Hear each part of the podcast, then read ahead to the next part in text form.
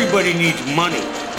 That's why they call it money. The best things in life are free, but you can give them to the birds and bees. I need. From Fool Global Headquarters, this is Motley Fool Money.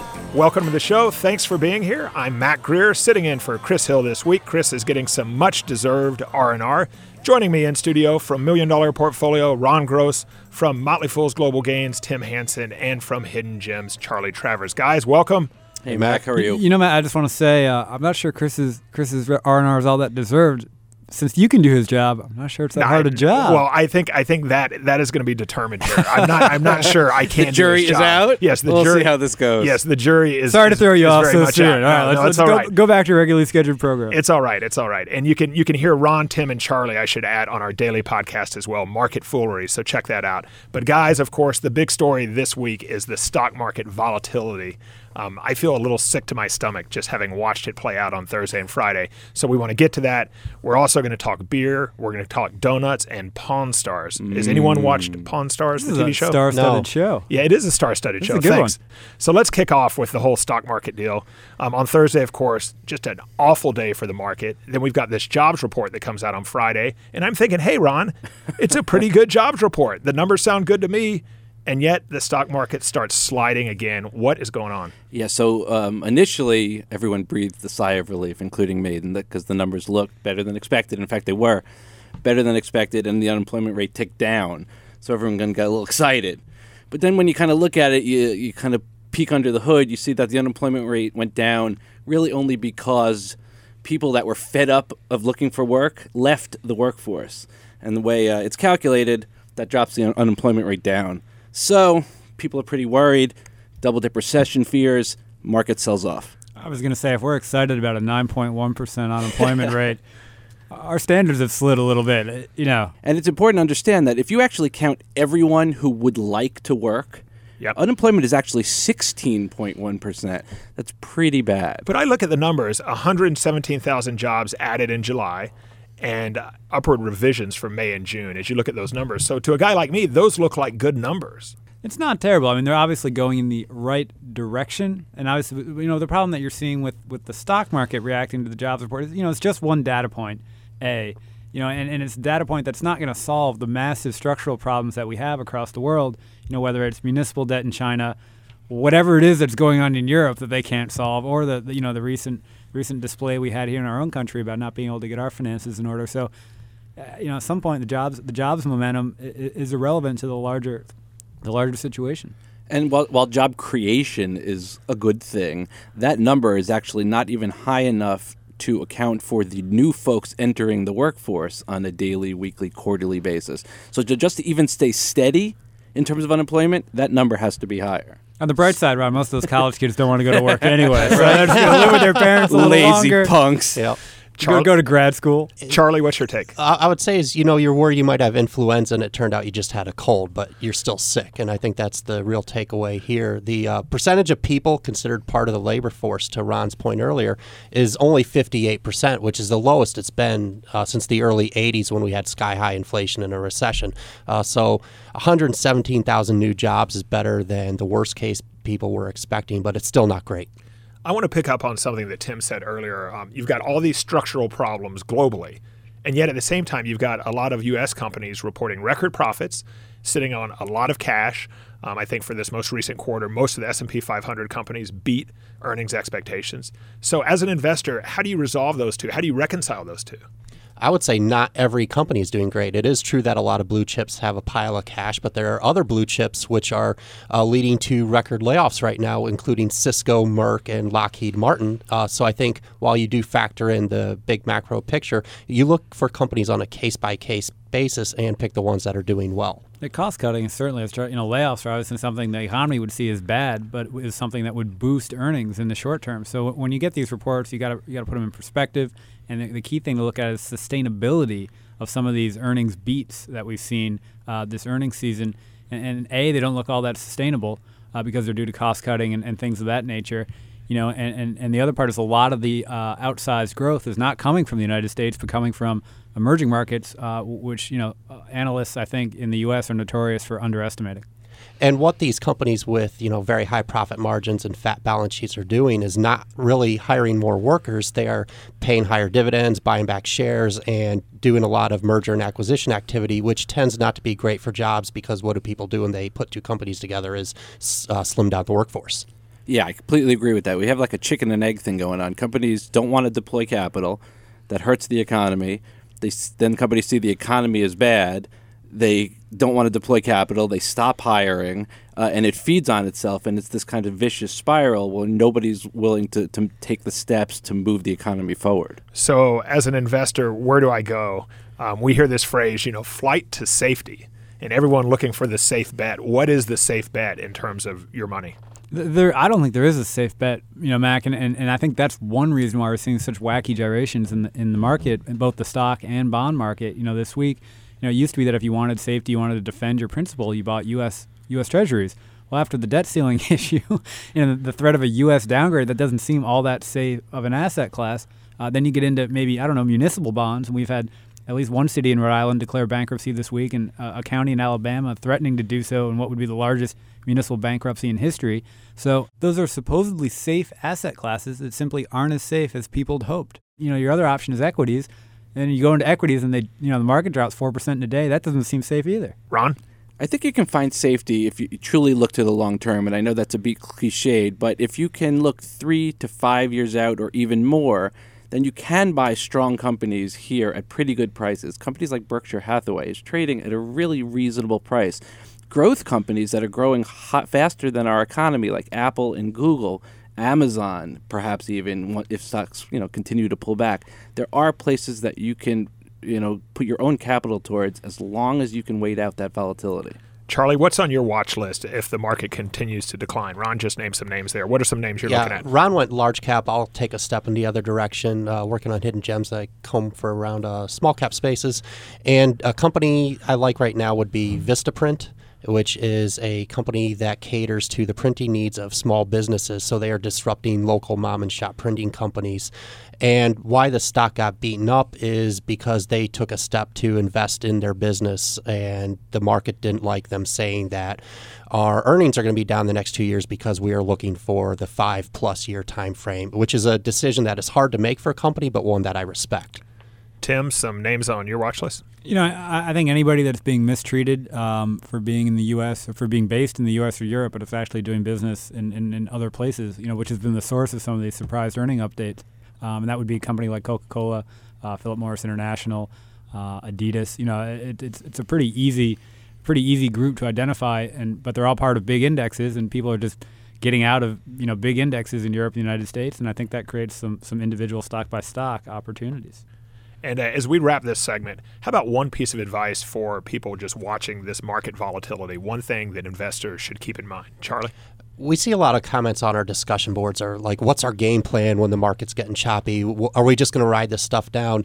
And you don't make those kind of portfolio decisions when the market gets rough. You do it and plan ahead of time. You have to uh, know how much money you're comfortable having in the market because it is going to be volatile. And you know, you, you put the rest of it into other asset classes, whether it's bonds or real estate and what have you. But the stuff you need to have in stocks, which is what Ron mentioned earlier, it needs to be a three to five year time frame, and you got to be willing to ride it out and buy when things get weak and are- are at their most attractive. Tim? Yeah, personally, I, I I was, you know, know thyself. I think is the best advice. I was personally probably too aggressively um, uh, positioned going into the that 08, 09 downturn, and, and I learned a lesson from that because it wasn't that necessarily I picked bad stocks. A lot of them rebounded and, and, and did well coming out of the downturn. It was just that at the depths of the pessimism, I felt uncomfortable, and and so there's, you know, yesterday, you know. I had a fine day. I mean, everything. I, you know, I, I could look at my portfolio, and it was positioned in a way that I felt comfortable with, and the amount of money invested was an amount I felt comfortable with. And if you can do that, that's that's how you can then cast a cold eye. You know, a- a- as Yeats wrote, and take advantage. You know, look at the situation rationally, not emotionally. That is our first Yeats reference. On You know, I wrote my I wrote my, my senior thesis on Yeats. So that is outstanding, Ron. Um, I know that investors out there are feeling a lot of anxiety. We see it on our message board. So the first thing, don't panic. Second, as I said before, think long term, and then we can use the volatility to our advantage to buy really good companies at increasingly cheaper prices. now, Ron, what if I'm already panicking? Well, then you have to t- just breathe deeply. A little yoga would be good for you. Cut down on the Okay, coffee. yes, there we go. We got to start out by reducing the rate of panic. Right, right. The We're already panicking, Yes, Ron. yes. We Reduce need- the need panic step forward. increase. Coming up, we're going to talk Boston Beer, Dunkin' Donuts, Zipcar, and LinkedIn. Stay right here. This is Motley Fool Money. Bunch of guys like us in a big tour bus, making that easy money. Earn that paycheck. Welcome back to Motley Fool Money. Mac Greer sitting in for Chris Hill this week. In studio with Tim Hanson from Motley Fool Global Gains, Ron Gross from Million Dollar Portfolio, and Charlie Travers from Motley Fool Hidden Gems. Guys, let's talk some earnings here. On Friday, Procter & Gamble reported better than expected first quarter earnings. Ron, the company has raised prices a lot to deal with higher commodity prices. How is that playing out? very common theme what we're seeing here um, across the board in, in a wide variety of companies. Costs are rising. Um, things, oil-based costs were rising. Uh, things like resins for the diapers they use, uh, even wood wood pulp. I, I saw they mentioned. So their costs are going up. Now, companies, strong companies like P&G that have pricing power, have the ability to raise prices to offset those costs, and that's what they're doing. And they'll actually probably continue to do that. Um, so so earnings, you know, continue to, to look good. Um, and as you said, they beat expectations. Not all companies can raise prices in the face of rising costs, though, and those are the companies you need to be careful about because you'll start to see profits fall. They did have an interesting uh, uh, bit on guidance for the rest of the year. They said that earnings were going to be somewhere between 2% growth, which would say, hey, we're passing along cost increases, or But- or we could see a two percent decline in earnings. So apparently, they have been raising prices, as Ron pointed out, but they don't seem as confident in their continued ability to do so, which is at least interesting. And that kind of guidance is kind of rare for them. It's a pretty big range, a swing, either profit or not profit. So I think that's a sign of the times. Okay, moving on. Charlie, let's talk about one of your favorite subjects, actually, one of all of our favorite subjects beer. Um, in this case, Sam Adams. Um, the parent company, Boston Beer, reported a 72% jump in second quarter profits, but lowered guidance. Um, this is a Motley Fool Hidden Gems recommendation. What'd you make of the earnings? Uh, the earnings are a little weak. Uh, I love the company, love the brand, but they are facing intense competition, not just from the big brewers like Molson Coors with its uh, very vaunted Blue Moon brand, uh, but also on the lower end from private companies like Dogfish Head and Bell's. That's which- not really the low end, is it? no, I, I mean as far as production capacity and, Okay. and size. Um, but you, you got a ton of these brewers across the country, which are starting to squeeze them onto shelf space. So what Sam Adams is or Boston Beer is having to do is increase their sales force, their marketing spend, and along with the higher energy costs they're facing, this is really eroding their margins, which is why they dropped guidance by about ten percent for the year. And from beer to donuts, last week Dunkin' Donuts had its Mm, What a transition. Yes, thank you. You should do this for a living. Last week, Dunkin' Donuts, a very hot IPO. This week, some not so hot earnings. Now, same store sales were up overall. Um, Ron, they were up for Dunkin' Donuts um, stores, Yes. but they were actually down for Baskin Robbins. Correct. So, what do you make of the earnings Uh, here? They blamed a tough winter season, um, which I don't know how that works out on a, on a monthly basis. We haven't had winter for a while, but um, you know, clearly Dunkin' Donuts is, is the growth driver of this company. Again, uh, for listeners, it's a it's a franchise based model, largely East Coast. The whole story really relies on a push out to the west as well as international. Um, so they do have a decent amount of growth ahead of them. Um, and as you said, same store sales was uh, 3.2% for the Dunkin' Yeah. brand. So that looks good. Continuing the theme of higher costs, though, they are being hurt by coffee and milk prices. So franchisees are trying to raise prices to offset that. So, when you look at the stock um, over the next five years, Dunkin' Donuts or Starbucks? Well, okay. Um, at the IPO price, I would say Dunkin'. Of the fact that it's uh, significantly up since the IPO price makes this a, a more difficult question. Um, but based on the, the growth potential, Ron is I'm- not evading this at all. Yeah. based on the growth potential I see, I think I would stick with Dunkin', but I actually don't think I would purchase either one at these prices. So good. If you could go back in time, you would purchase Dunkin' Donuts. right. Hindsight's everything. If I could go back to '92, I'd buy Starbucks. Man, Charlie, you're good. yeah. Okay. By the way, you can't ask me a question and then make fun of me. I can't. Well, I guess Sorry, you you can. make fun of me all the the time. entire show is predicated Come on, on. that theme, All right, Ron. never mind. Come on, we'd, we'd have dead air the whole time. Okay, let's move on to Zipcar. Strong earnings in its first quarter as a public company. Um, this is a car sharing service that we see a lot in D.C. I know they're big in San Francisco and Boston, um, New York. Charlie, what what'd you make of the business? Oh, they're they're also big in my household. I've used it exclusively for my transportation for about a year and a half, getting rid of my car to rely on the Zipcar network. Uh, they just have a, ph- a phenomenal value proposition for the consumer. It's saved me thousands of dollars a year, and you're seeing that flow through their numbers. Membership growth is up 29% over last year. They now have over 600,000 users, and accordingly, their revenue is up by 34%, and they raised their outlook for the year. Uh, it is good to see that they are going to be flirting with break even in the upcoming quarter, which was kind of the uh, red flag was that this was a money losing operation. So even though it has a passionate consumer base, they haven't really figured out a way to make money doing this yet, but maybe now they're reaching the scale where that'll be possible. And and w- we think that that scale will will drive profits down the road in a pretty significant way. We actually own it in million dollar portfolio, and uh, we we we own it based on the growth potential that we see. And is there a better ticker than Zip, ZIP? Woof. Ah, I like woof. woof. Tim, do you have it? Can you top it? Um, Banco Santander has the has the ticker STD. That one always gets me to giggle. Okay, there you go. We have a new winner. and finally, um, another company that recently IPO'd, as did Zipcar, um, LinkedIn, the professional networking site, it just reported a surprise profit. Um, we've had a lot of fun making fun of some of these IPOs, and in this case, um, Ron, Yeah, they're like profitable. They're, they're getting it They're cash flow positive. They're profitable. Revenue doubled. I mean, you got to give it to them. That that's pretty impressive. They increased guidance. Um, they're spending heavily to fuel that growth. So we'll have to, to keep an eye on that. Um, they've got three sources of revenue, which is a nice diversification model, uh, business model for them. So they're doing a great job. They've received some downgrades ra- recently based on valuation. It's at 175 times EBITDA, which is a measure of cash flow.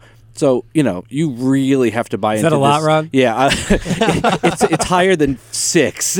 What would you call Um, what would you call reasonable? Uh, eight. And we're at 175. yeah. Okay. So uh, you, in, in order to be an owner of this stock at this price, you have to truly buy into explosive growth for years to come. There was a funny quirk in the report, or what they attributed the strength in the quarter to. It, it turns out maybe it was a self fulfilling prophecy in a way because they said they got a big um, boost on on on signups uh, thanks to the publicity surrounding the IPO. Nice. So nice when that works A- out. And they said that will not continue in the third quarter You mean as they that can't- they can't excitement re-IPO? exci- as the excitement subsides. They will not be able to anniversary that. Well, guys, as we close here, let's bring it full circle. When it comes to the stock market and understanding what lies ahead, how about one person that you'd like to link in? One person, if you're on LinkedIn, that you'd like to have part of your network? Charlie? I'll, I'll go back to Boston Beer with Jim Koch. I think he's a really solid stand-up guy who is a visionary business leader, and I think I could uh, learn a lot by you know sitting down having a good dinner. Tim? um, Tim Geithner. Nice. Obviously, because the government is playing a very large role in, in, in how the markets are moving around the world. Ron? Hmm, how about famed value investor Seth Klarman? Nice. I thought you were going to say Seth Jayson, our friend and colleague. Okay, Tim, Ron, Charlie, we will see you later in the show. And um, we always love to hear from our listeners. If you've got thoughts on who you would like to link in with, or if you've got comments or questions about the show, um, or questions for the show, radio at fool.com. That's radio at fool.com. Coming up, a few months ago, Chris interviewed Pawn Star star Rick Harrison. It's one of the most popular shows on cable. We're going to share that interview again. He's got some great tips on how to negotiate, and he's also got some thoughts on investing in gold. Some surprising thoughts. Stay right here. This is Motley Fool Money. It don't bother, it don't bother me.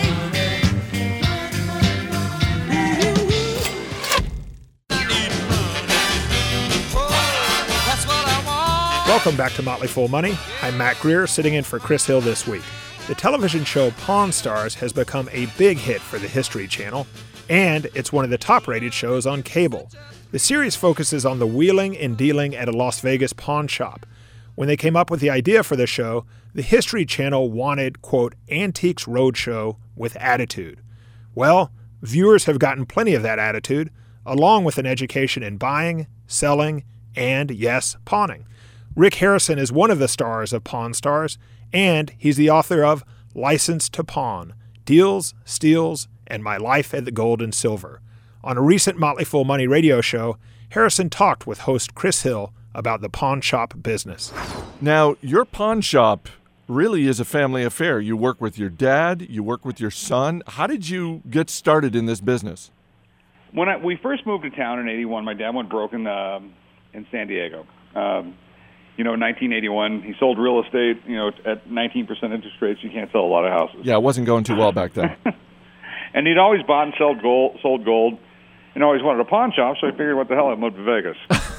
For people who have seen your TV show, obviously a lot of what they're seeing is the selling. People coming in to sell items. Where does it shake out in terms of selling versus pawning? What, what you know, what percentage of your business at the shop is selling versus pawning? Oh, I do much more pawns than I do uh, people selling the stuff. But there is a stigma attached to the whole um, pawning thing, and um, there's not really to selling something. So um, the people who pawn stuff never want to be on television. I mean, and after two and a half years of filming, I've more or less given up even trying to get those people on television. And and for those who don't know, uh, could you just give a thumbnail sketch explanation of w- what are the dynamics involved in pawning? How do the economics work? Um, the economics are pretty simple. It's the oldest form of banking. I mean, it's literally in the Bible. You bring in a piece of merchandise to me. Say it's a wedding band. I offer you a hundred dollars. If you accept it, uh, I give you a hundred bucks. I take in your merchandise. I put it in an envelope. I put it in my safe um, and I hand you a pawn ticket. And uh, say you come back in 30 days. You give me $115, I give you your merchandise back, and that's the end of the transaction. Here in Nevada, the laws are that um, I have to hold the stuff for a minimum of 120 days. So if after 120 days you don't pick up your merchandise, it becomes mine. Title 100% transfers to the pawnbroker. Now I can put your wedding brand in my showcase and put it out for sale. I can scrap it. I can do whatever I want with it nothing goes on your credit report. I don't sue you. I don't go out there to break your legs and get my money back. Thank you. Um, that's the end of the transaction. Now, one of the things that you write about in your book is that one of the ways you can track the economy is by looking at the number of pawned items in your back room that are there for more than 120 days without being picked up. So, um, what is the gold and silver backroom indicator telling us about the current state of our economy? Oh, it sucks. I mean, don't min- don't mince words. I mean, no. I mean, I'm being 100% honest. I, you know, when the economy is good, it's close to a 90% redemption rate. Um, and I'm like 75% right now. Las Vegas was a hit a lot harder than other places. Mm-hmm. Um, even the tourists aren't picking their stuff up like they used to. Because I, I do a lot of tourists end up pawning their stuff, and I just mail it out to them. That's basically the situation with the economy right now. Um, in Mexico, um, believe it or not, the government owns a lot of the pawn shops in Mexico. I mean, they own the largest pawn shop in the world in Mexico City, and um, it's one of their uh, economic indicators. Their pawn shops are. You're listening to Motley Fool Money. Our guest is Rick Harrison, author of License to Pawn: Deals, Steals, and My Life at the Gold and Silver. How has the success of the TV show Pawn Stars changed your business? Um, I went from like having 70 to 100 people a day in the pawn shop to 4,000. so that that that seems like a positive trend. Um, yeah, it does. Um, it's been pretty good. But are, are I mean, are those people? You're getting a lot more people in the store, but are you seeing the same percentage of people who are looking to transact, or are some of those people just tourists? Like, hey, I saw the TV show. I just want to say I went to you know the gold and silver pawn shop. I am getting more transactions at my pawn counter, and I'm buying more things. Um, it's not equivalent to the increase of business. I mean, I, my um, the amount of buys and pawns haven't gone up 40 times, but um, I do a, a really great business in T-shirts and uh, bobbleheads nowadays, though. merchandise. they love the merchandise. Oh yeah, we're definitely merchandising uh, the heck out of it. Yeah. All right, let's talk about a few of the items that you've carried and that and that you write about in your book. Um, one of them uh, the battle plans for the attack on Iwo Jima. Um, yes, there was a lot of people who had those prior to the invasion. Um, no one kept them though. Um, it, you got to remember the mindset. It's 19. It's the 1940s. People didn't really think about things like that. And there was actually one guy who was a um, landing craft operator who kept the entire set of plans on in his inside coat pocket for the entire war. And um, his son ended up selling them to me. One of the other items you write about is a pimp's ring that's shaped like a king's crown. Yes. What is the story behind that? Being in the pawn business my entire life, I have seen every single walk of life. I have talked to pimps, prostitutes, single moms, politicians, and billionaires. So you get to know every aspect of society. And uh, back in the day, up until like 10 years ago, every pimp had to have a crown ring. And uh, if you also if you read the whole book, you'll realize that pimps always have to have a lot of jewelry. When a pimp is generally arrested, he's arrested for pandering. So any cash he has on him will be confiscated for uh, evidence, uh, but the jewelry won't. So when he gets arrested, the jewelry is impounded. He sends someone down to pick up the jewelry, which can be taken back to the pawn shop so that they can get money for bail. And that's also why pawn, uh, pimps always buy their jewelry in pawn shops because if you buy something in a pawn shop, generally the agreement is you can always pawn it back for half of what you paid for it. You're listening to Motley Fool Money. Our guest is Rick Harrison, author of the new book License to Pawn Deals, Steals, and My Life at the Gold and Silver. In terms of the pawn shop, what's the best deal you've ever made? Uh, the best deal I've ever made was uh, back in the early 90s. This is pre internet. A lady came in with uh, four photographs. Um, I could tell right away they were photographs. It's a uh, you know late 1800s, early 1900s photographic process that was really expensive to do at the time. They were of American Indians. I knew they had to be worth something. What they were worth, I had no idea. So I took a shot. I gave her 50 bucks for them. And I used to have to go to the library like once a week. There was all sorts of weird things I'd buy, and I had to do some research on them. Because I found out, I mean, a long time ago, if you put a story behind something, it's a lot easier to sell it and you can get a lot more money. So I go down to the library, I start looking everything up, and I find out that in the world of American photography, you have Ansel Adams, and one step, and the next one down is Edward Curtis. Uh, these were all photographs by Edward Curtis, and the um, negatives were in the Smithsonian. Wow. And I got twenty thousand dollars for the um, for the photographs. Now, unfortunately, I have to ask you the flip side of that, which is, what's the worst deal you've ever made? The worst deal I've ever made. Um, this was like two years ago, and the guy was actually filmed doing it. Wow. Um, I bought a pair of earrings off a guy in a suit with receipts, everything. I gave him forty thousand dollars for the earrings. The next day, the police came down and took the earrings. They were fakes. No, no, no, they, They weren't were stolen? Fakes. They were stolen. And I mean, and uh, there was when th- that happens, I lose every dime. is that guy's photograph somewhere in your office, just you know, just in case he comes in again? Uh, no, he is in the uh, Nevada State Correctional Facility at the moment. Now, what's the? I, I got to ask because uh, just in in watching some of your show, uh, there's some some pretty interesting items that people come in with. I'm just curious. In all the years that you've been running the gold and silver, what's the strangest item you've ever seen? Um, the strangest item has got to be is I actually had a guy come in with a scroll. Uh, it's right around was right around 210 years old from Japan, and it was an instruction manual. It's called a shunga scroll. It was an instruction manual for a young girl before her wedding night. It's also called a pillow book, and obviously designed to scare the living hell out of her. um, where everything all is exaggerated and it's correct down to the fluids. wow. Yes, uh, yeah, it is definitely different. Now, are there ever times where where you or members of your staff won't buy something because it's it's too personal, um, or or is this a job where you just can't allow sentimentality to enter the equation? A pawnbroker with a heart is a pawnbroker out of business. Fair enough. Yeah, so um, you know, I'm not here to judge anybody uh, or anything else like that. Um, the way I look at it, thank God you had your mother's wedding ring so you could actually pawn it or sell it to make rent. It's much better than the other guy who didn't have anything and is out on the street. Now, one of the things you write about in your book is learning to negotiate by watching your father negotiate. Um, Yeah. For our listeners out there, what's one thing we should keep in mind when we're negotiating? Okay, first off, never give the first price.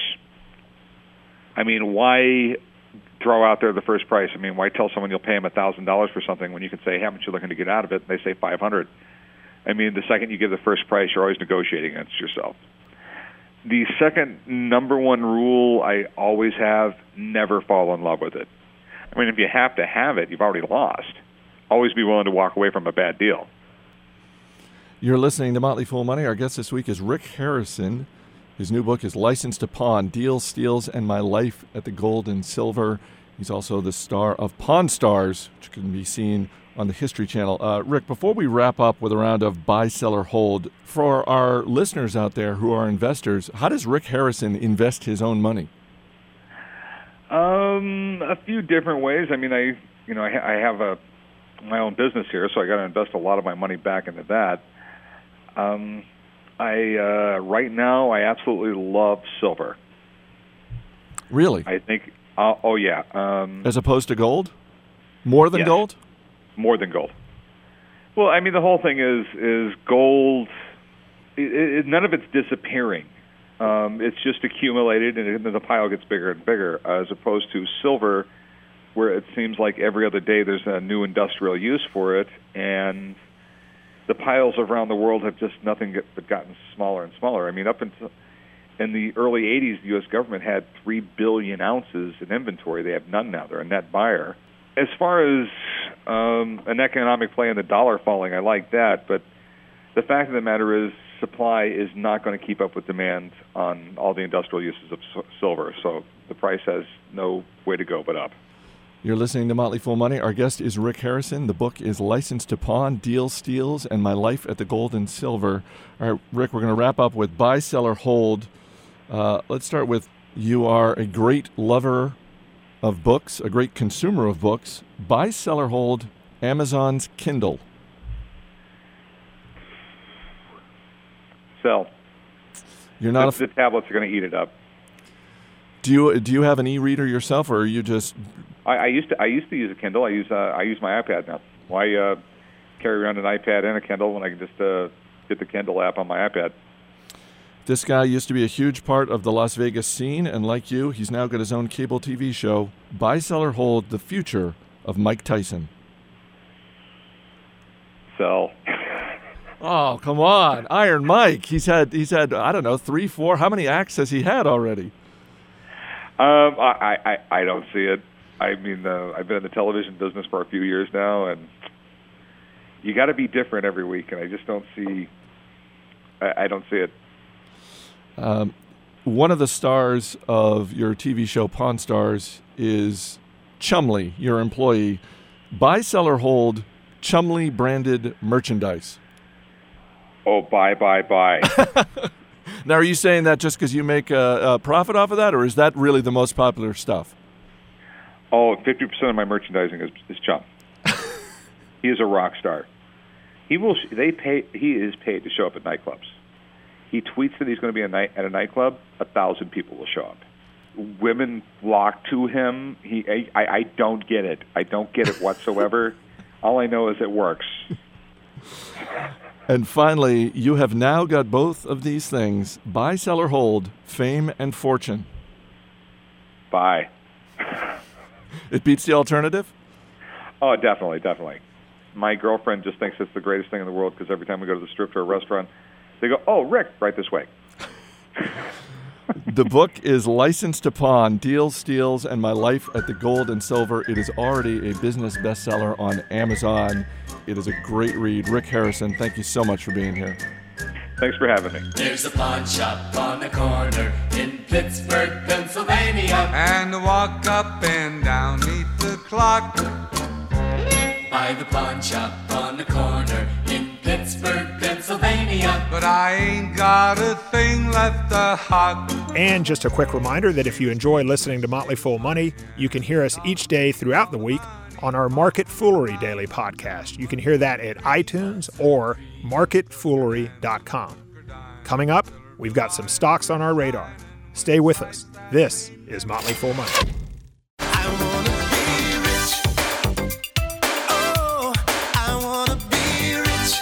As always, people on the program may have interest in the stocks they talk about, and the Motley Fool may have formal recommendations for or against. So don't buy or sell stocks based solely on what you hear. I'm Mac Greer, sitting in for Chris Hill this week, and I'm back in the studio with Charlie Travers from Motley Fool Hidden Gems, Tim Hanson from Motley Fool Global Gains, and Ron Gross from Million Dollar Portfolio. Guys, time for some stocks on our radar. Charlie, go. I'm going to give a kind of wild and weird security out of left field. These are the Genzyme contingent value rights. These were securities issued. You just made that up. This I is did. great radio already. Yeah. Wow. So what happened was French drug maker Sanofi Aventis bought biotech company Genzyme, and a way to bridge the gap between the, what the two management teams thought uh, the deal should be valued at was to issue these rights with the ticker GCVRZ. And what happens is that if you own these, you get paid out future milestones based on how this multiple sclerosis drug does. And right now, they look to be trading at a very attractive price of $1 based on the milestones you could get, which will range uh, anywhere from zero up to $14 over the next nine years. Um, so I think these are worth a look. What's the ticker? GCVRZ. And Steve Broido, what's your question for Charlie? My question is Does anyone actually ever make money in biotech? My Uh, question is, huh? yes, but you got to have a strong stomach and keep your uh, amount you put into it pretty small. Tim? Uh, the stock on my radar this week is Melco, which is actually a stock we recommended selling in Global Gains last week. Shows you how, how the market sentiment has changed very quickly. Uh, Melco is a uh, casino operator on the island of Macau, and the reason it's on my radar is it, it was looking very expensive at $16 per share. And then they uh, announced that they were going to try to dual list on the Hong Kong ex- exchange and then sell more shares right as the market started imploding. So it's it, it's a difficult position to put yourself in to pretty much declare to the market that you think your stock is expensive right as everybody's getting sick of owning stock. So it's down to about $11. It's still not quite where I'd want it to be to get back in. There are some risk factors associated with the company, but certainly one to be watching. Steve? Any tips for blackjack? Um, Split aces and eights. there you go. I'm not a big gambler. Okay, Ron? Um, I think Bridgepoint Education, ticker symbol BPI, looks really interesting right here. Um, we own it in Million Dollar Portfolio. It is a for profit education company, which comes with a bit of stigma and controversy and regulatory issues, so be aware of that. Uh, the stock has pulled back 30% recently. Um, largely based on a slowdown in growth of uh, new enroll uh, students enrolling, but yet the company is still growing with regard to that. Um, Million Dollar Portfolio, we were not expecting the growth of a decade ago, so this is no surprise to us, and we think it's a great value right here. Steve? Do you worry uh, with with these for-profit education uh, companies about government interference, government getting involved and deregulating or regulating them in some fashion?